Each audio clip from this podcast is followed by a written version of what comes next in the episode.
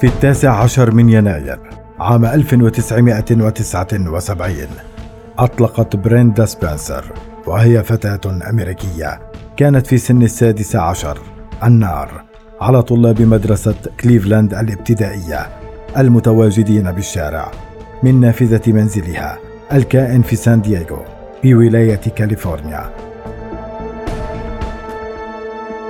وعقب الحادث لم تظهر سبنسر أي ندم على ما فعلته.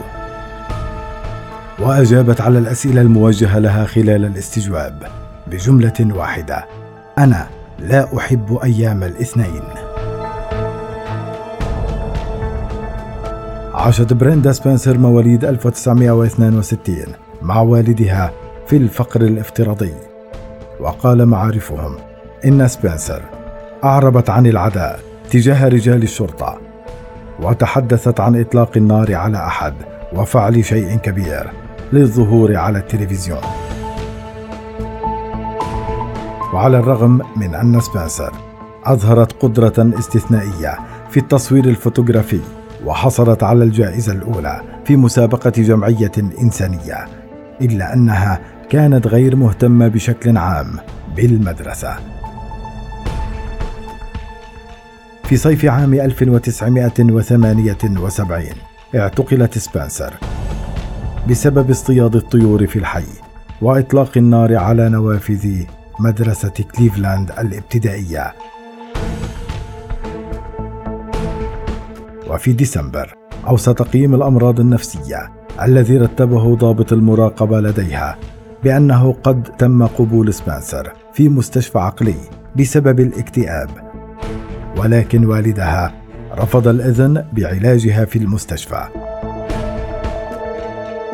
في عيد ميلادها عام 1978 قدم لها والدها روجر بندقية وتلسكوب و500 طلقة من الذخيرة. وقالت بريندا سبنسر في وقت لاحق طلبت من والدي راديو كهدية لعيد مولدي لكنه اشترى لي بندقية وعندما سئلت لماذا فعل ذلك أجابت شعرت أنه يريد مني أن أقتل نفسي. في صباح يوم الاثنين التاسع والعشرين من يناير 1979 بدأت سبنسر إطلاق النار من منزلها على الأطفال الذين كانوا ينتظرون خارج مدرسة كليفلاند الابتدائية. أصابت ثمانية أطفال وقتلت حارس المدرسة راج بينما كان يحاول مساعدة الأطفال. وقتلت أيضا حارسا آخر يدعى مايك سوشار أثناء محاولته سحب الأطفال إلى بر الأمان. كما أصيب ضابط شرطة يبلغ من العمر 28 عاما. بعد إطلاق 30 طلقة من الذخيرة حجزت سبنسر نفسها داخل منزلها لعدة ساعات وأجرت محادثة هاتفية مع صحفية أفادت بأنها قالت لها لا أحب الاثنين. ردا على سؤالها عن سبب قيامها بذلك. وتحدثت أيضا مع مفوضي الشرطة وأخبرتهم بأنهم أطلقوا النار على أهداف سهلة.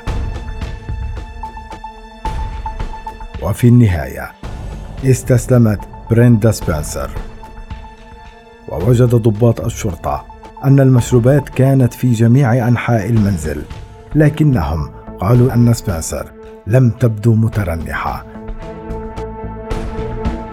في التحقيق اعترفت بريندا سبنسر بالذنب عن قتل اثنين والاعتداء بسلاح مميت على الآخرين.